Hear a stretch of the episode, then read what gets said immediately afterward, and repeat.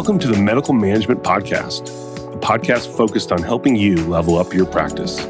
Through interviews with some of the most successful leaders in the industry, we help uncover resources, tools, and ideas to help you level up your practice. Thanks for tuning in, and we hope you enjoy today's program.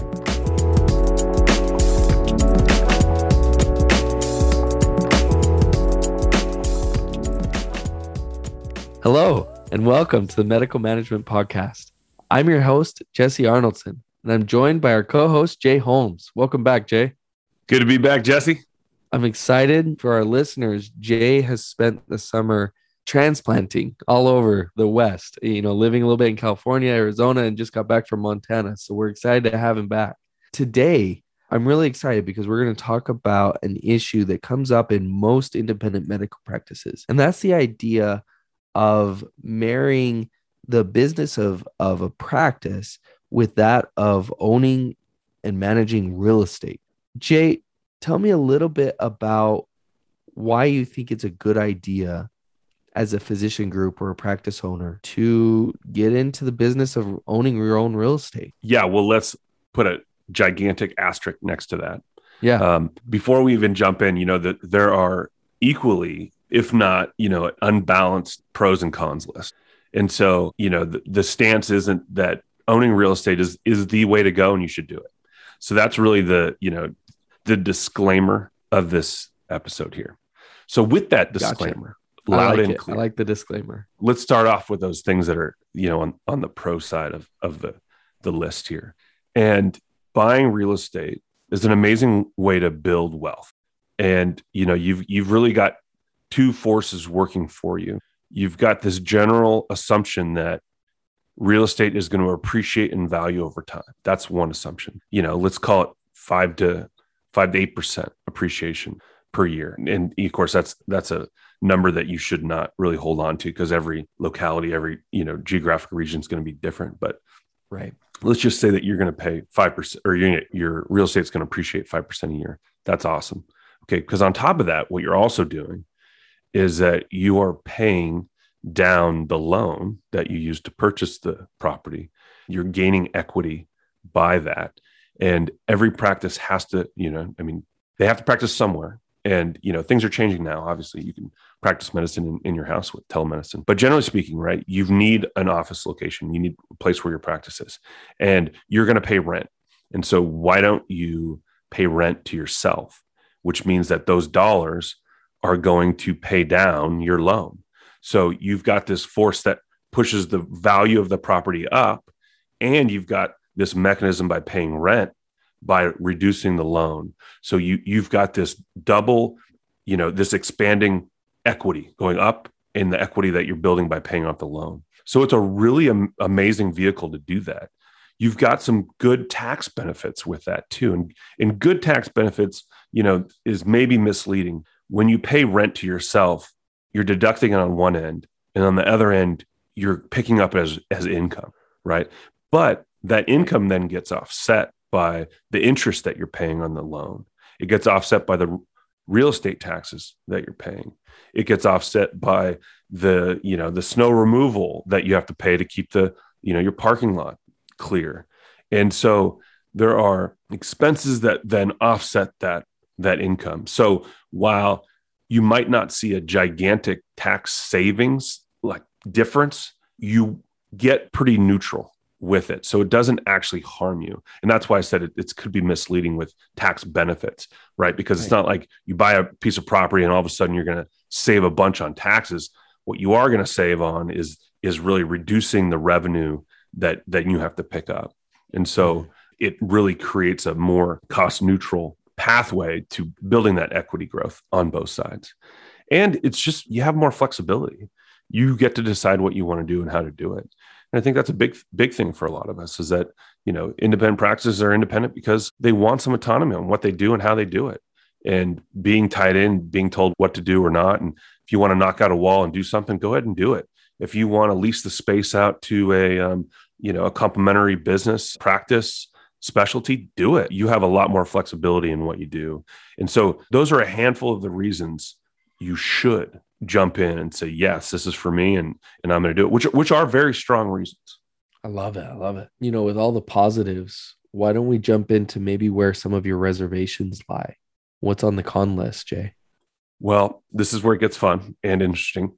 Yeah, let's complicate it. it. Yeah, let's complicate yeah. it. And there's two two big ones. You know, generally when you own something, it's you're accountable for it. And so there's always that. You know, if you own it, if something goes wrong, you don't have a landlord to call to say, "Hey, come and fix this." If the roof starts leaking and it turns out the roof's old enough and you have to redo the roof, that's a, you know, could be $50,000, $100,000 that you have to come out of pocket with to fix that. And it's not something that you just get to pass along to someone else. And so there's just more responsibility and accountability. And depending where you are, you have to ask yourself, do you want to increase the stress in your life to make a little bit more money? Or do you want to decrease the stress in your life? And, and I think that's a that's a very viable decision factor into the decision that you make is this stress because certainly having you know and, and i've gone through this where i've owned a building and it's all great but that leak happened. And that ac that that hvac unit on top of the the building went out. And we had a decision to replace it in one year. We didn't because we opted for the you know the band-aid. And the next year the hvac system cost 30% more. And you know, these are just the added stressors of your life that you can either say, you know what, it's worth it because I want to accumulate more wealth faster, or you know what, I'm doing all right in other avenues that are a lot less involved or stressful. You know, we talked on the last episode about most issues being people problems, and I can see a big people problem at the core of this issue, even though it's something I would think would be miles away from it. But having looking at the business of physician groups, I've never seen more partnerships made up of completely incompatible people, if that makes sense. uh, yeah. You know, you, you come across two docs and you're like, how in the world did you guys become partners? Because this is this is a weird marriage right here, right? Yeah. And then you, you know, and so all of these real estate issues have to pass through the filter of your physician partnership and whether that is a functional relationship or not. Can you maybe talk a little bit, Jay, to not necessarily the pros and cons, but just the ins and outs of what that filter does? You know, what what does a physician partnership? How does that affect owning the building itself? Yeah, and you're reading my mind here because that that was the second, and you know, let's not take order as an indication of relevance here because this is the biggest issue the biggest mm-hmm. challenge is having multiple owners in the group, in the building. Yeah. And just like a practice, having, you know, the just anytime you add owners to a business, you're basically adding a spouse yeah. to your life. So anytime you add another owner to a business entity, you're adding a relationship and you're exponentially increasing the complexity. It's not that it's a squared rather than a times. And that's very, very important to understand. But the building, having multiple owners in a building is actually more complicated at times than a medical practice. Okay.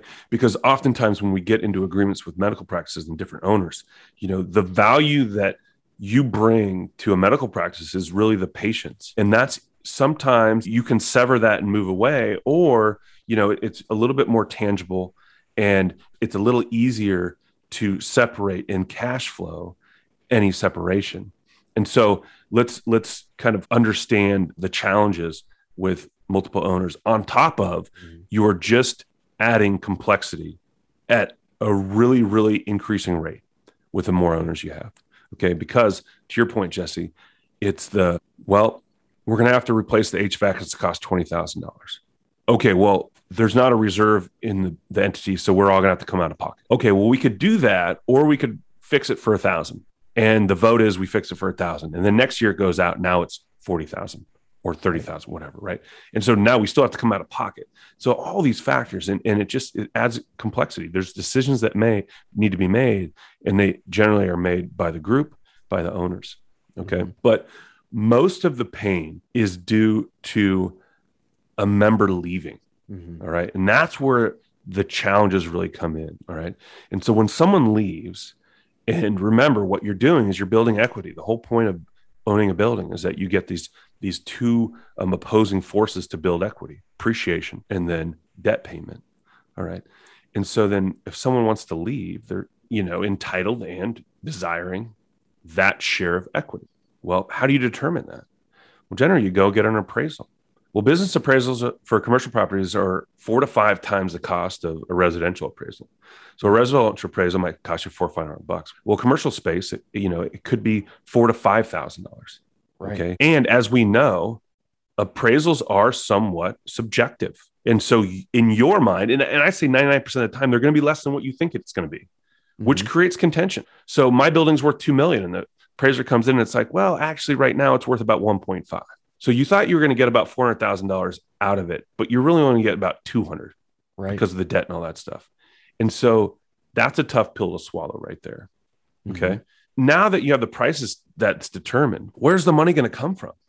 It's not like you have 200,000 or $400,000 just sitting in the bank account no. ready for whenever someone wants to leave. So then the owners either have to come out of pocket to say, I'm going to buy this owner out, which is a um, generally it's an event that's not planned for. So it's not like you're saying, hey, three years in the future, ex partner is going to leave and I'm going to buy them out. It's right. a hey, something happened. You know, it's either personal life involved or you know, I just I want to move to a different place. Maybe there, there's a divorce involved. Maybe there's something else, and it's unexpected. And all of a sudden, boom, we have to make a decision. And that timing may or may not be advantageous for everyone in the group to to step up. The other option is you get another loan.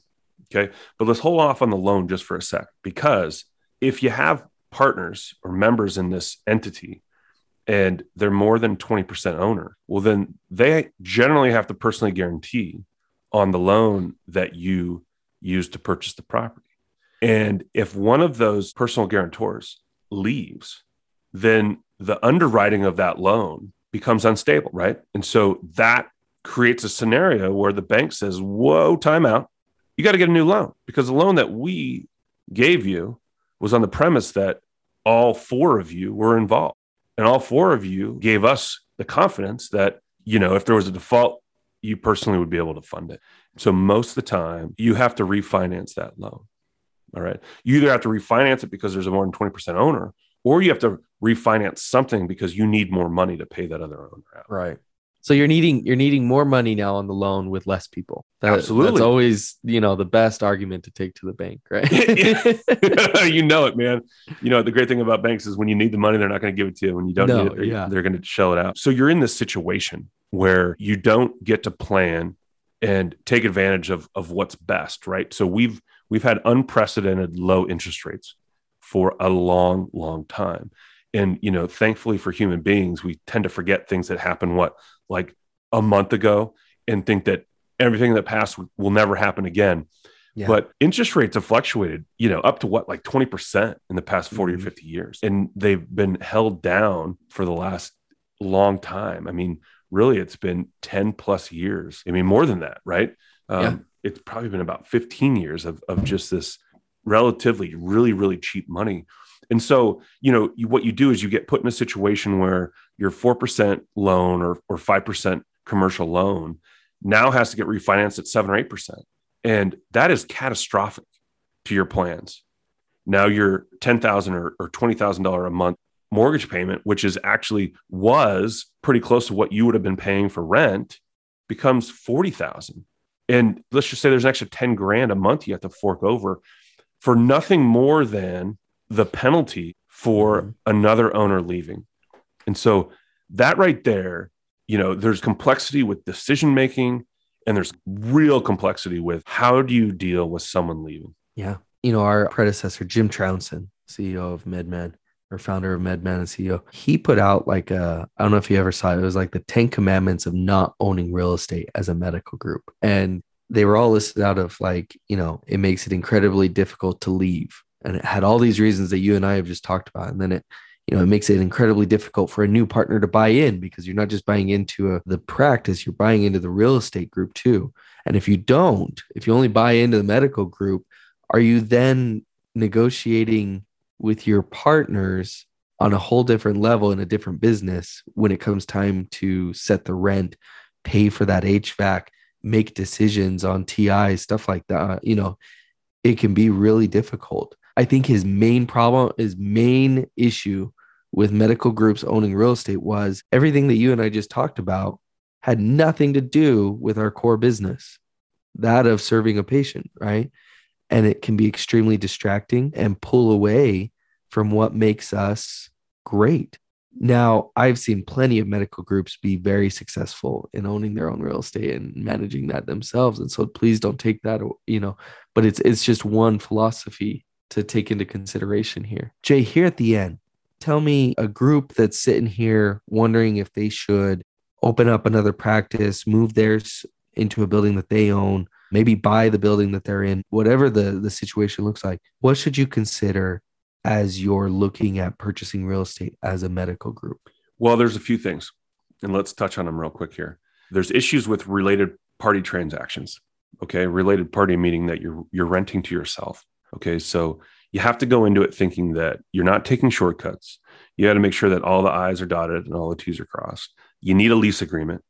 You need to charge a fair market value of rent. You know, there's pressure to sometimes pay less. There's pressure to sometimes pay more. But at the end of the day, there are, you know, significant, you know, IRS court cases that have challenged and won the fair market value question and you got to have some sort of assessment of that. You have to have some sort of benchmark and use that. And it doesn't mean that you can't push one direction or the other because at any given time you can pay 30 bucks a square foot or you can pay 10, right? And so it doesn't mean that you don't have flexibility in what you set, but if you're going to pay $3 a square foot or $100 a square foot, certainly you're increasing your risk. Okay. Yeah. And so the whole point here is that you don't want to increase your risk so much so that this great investment that you think you're investing in becomes unstable, right? The more you have, generally, the more risk averse you are. That's just how it goes. Prevent defense is the worst, in my mind, play tactic in football because once you're in the lead and all of a sudden everything that you did to get to the lead, you just pull back. But that's generally what we do as human beings. The more we have, the older we get, we start diversifying, reducing our risk, right? Certainly here, it's a tactic that, well, to say that you just need to do what you need to do. You need to treat it as though you're not renting to yourself. What would you do in a situation if you're going to rent to a third party? You need to do that. Okay. You need to actually pay rent to this other entity and don't get in the habit of saying, well, you know, when cash flow is good every four or five months, instead of paying me, I, I guess I'll go ahead and pay pay the, the other entity for rent. Pay yeah. rent, set it up. Again, it goes to that first point. And you have to always just communicate with your attorney and your tax advisor. You generally never want to hold an appreciable asset. What's an appreciable asset? It's not a x-ray machine because an x-ray machine in 10 years isn't going to be more than it was worth when you bought it. But there are, you know, a building is an appreciable asset. It should be worth more in 10 years than you purchased it for. You don't want to hold an appreciable asset in a corporation. C corp, S corp. And the reason is is that there are specific rules on how to get that appreciable asset, how to get an asset out of a corporation. You cannot transfer out an asset without a sale in a corporation. So what that means is you own a building, your building in your corporation as corporate C corp, and you one day decide to sell your practice, but you want to keep the building because what a great idea. You sell your practice, the new provider comes in, pays you rent, and you can continue to leverage those the double-sided equity growth. Great idea. Until you have to separate the building from the practice.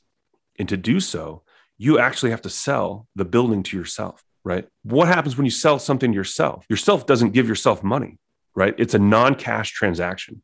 But tax purposes you actually have to sell it for fair market value and that triggers a taxable event. Mm. so you actually have to pay tax on the sale of the building to yourself. You didn't get any extra cash by pulling it out of the corporation. And so, at all, you know, and I say generally, the majority of the time you don't. There's certainly situations that would point that, but 99% of the time you're not going to do that. Generally, you know, it's an LLC that's formed as a partnership if there's multiple owners. Yeah. Partnerships are much more lax in how you can take things around assets out. And so, you know, before you do that, don't just go down and file an LLC with the state and, and put it in there and then just go running. You really have to do your homework. You have to set it up right. You have to make sure everything's covered. The last thing you want to do as well is, again, have this asset and then have it at risk for liability. And so, really making sure that you run the business as a business. Don't pay things personally out of it and all that stuff because you want to protect yourself. You don't go through all this extra work and take on the risk of extra complexity to then risk it all because you're not treating it as a separate entity as a business. And I thought this was going to be an easy answer, Jay. It was going to be like a simple, you know, three bullet point conversation for sure. no, Jay, this is super helpful. You know, I, I think it paints a picture that it can be a very worthwhile endeavor for a medical practice to own its own real estate or to to be alongside an entity that owns its own real estate. It can also be extremely complicated and that I think enforces the idea that you've got to do your homework. You've got to keep smart people around you, like your lawyer and your tax attorney. So before you just jump into it and, you know, with both feet, make sure you do those things. Make sure you do your due diligence.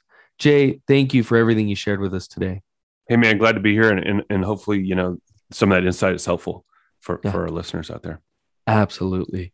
And for our listeners, for transcripts and other episodes, please visit us at medman.com and tune in next week. We'll be back with more impactful and applicable information that can help you level up your practice. We'll see you next time. Thanks for tuning in to the Medical Management Podcast. We hope you enjoyed today's featured guest. For the show notes, transcripts, resources, and everything else MedMan does to help you level up, be sure to visit us at medman.com.